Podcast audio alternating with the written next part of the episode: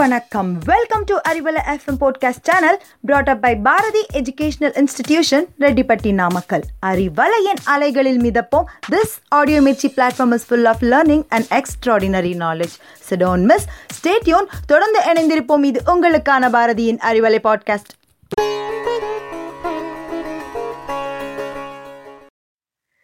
அறிவலை நேயருக்கு அன்பான வணக்கம். உன் மனசுக்குள்ளே ஒளிந்து கொண்டிருக்கும் அறிவின் வெளிச்சத்தை தேடி. ஒரு மனிதன் எந்த குறையும் இல்லை. அவனுக்கு ஆனால் மனசில் நிம்மதி இல்லை. படுத்தால் தூக்கம் வரவில்லை. சிரமப்பட்டான். அவன் மனைவி பரிதாபப்பட்டு ஒரு யோசனை சொன்னாள். பக்கத்தில் உள்ள காட்டில் ஒரு ஆசிரமம் இருக்கு. அங்கே ஒரு பெரியவர் இருக்கார். போய் பாருங்கள். ஆசிரமத்துக்கு போனான். பெரியவரை பார்த்தான். ஐயா மனசில் நிம்மதியே இல்லை. படுத்தா தூங்க முடியல.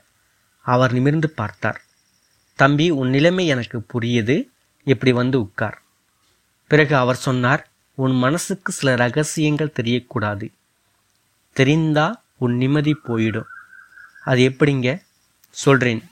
அது மட்டுமல்ல மனம் தேவையில்லாத சமயங்களில் தேவையில்லாத சுமைகளை சுமக்கிறதும் இன்னொரு காரணம். ஐயா நீங்கள் சொல்கிறது எனக்கு புரியலை. புரிய வைக்கிறேன். அதற்கு முன் ஆசிரமத்தில் விருந்து சாப்பிடு.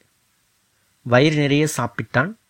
பெரியவர் பக்கத்தில் உட்கார்ந்து கதை சொல்ல ஆரம்பித்தார். கதை இதுதான். ரயில் புறப்பட போகிறது. அவசர அவசரமாக ஒருவன் ஓடி வந்து ஏறுகிறான். அவன் தலையில் ஒரு மூட்டை. ஒரு இடம் பிடித்து உட்கார்ந்தான். ரயில் புறப்பட்டது. தலையில் சுமந்து வந்த மூட்டையை மட்டும் அவன் கீழே இறக்கி வைக்கவில்லை. எதிரே இருந்தவர் கேட்கிறார். ஏம்பா எதுக்கு அந்த மூட்டையை சுமந்துக்கிட்டே வார இறக்கி வையேன்? அவன் சொல்கிறான் வேணாங்க ரயில் என்னை மட்டும் சுமந்தா போதும். என் சுமையை நானே சுமக்கிறேன். பெரியவர் கதையை முடித்தார் படுத்திருந்த நம்ம ஆசாமி சிரித்தான் ஏன் சிரிக்கிறே? பைத்தியக்காரனாக இருக்கானே.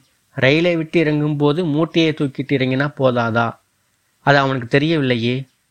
யார் அவன் இயல்பாக கேட்டான். நீதான். என்ன சொல்றீங்க?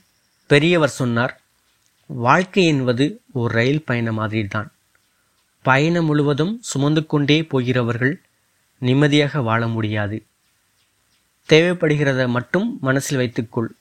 அவனுக்கு தனது குறை மெல்ல புரிய ஆரம்பித்து சுகமாக தூக்கம் வந்தது தூங்க ஆரம்பித்து விட்டான். கண் விழித்த போது எதிரே பெரியவர் நின்று கொண்டிருந்தார். எழுந்திரு என்றார். எழுந்தான். அந்த தலையணையை தூக்கி என்றார். தூக்கினான். அடுத்த கணம் ஆவென்று அலறினான். தலையணையின் அடியில் ஒரு நா- நாகப்பாம்பு சுருண்டு படுத்திருந்தது. ஐயா என்ன இது? உன் தலைக்கு வெகு அருகில் ஒரு பாம்பு. அப்படி இருந்தும் நீ நிம்மதியாய் தூங்கியிருக்கிறாய். அது அது எனக்கு தெரியாது.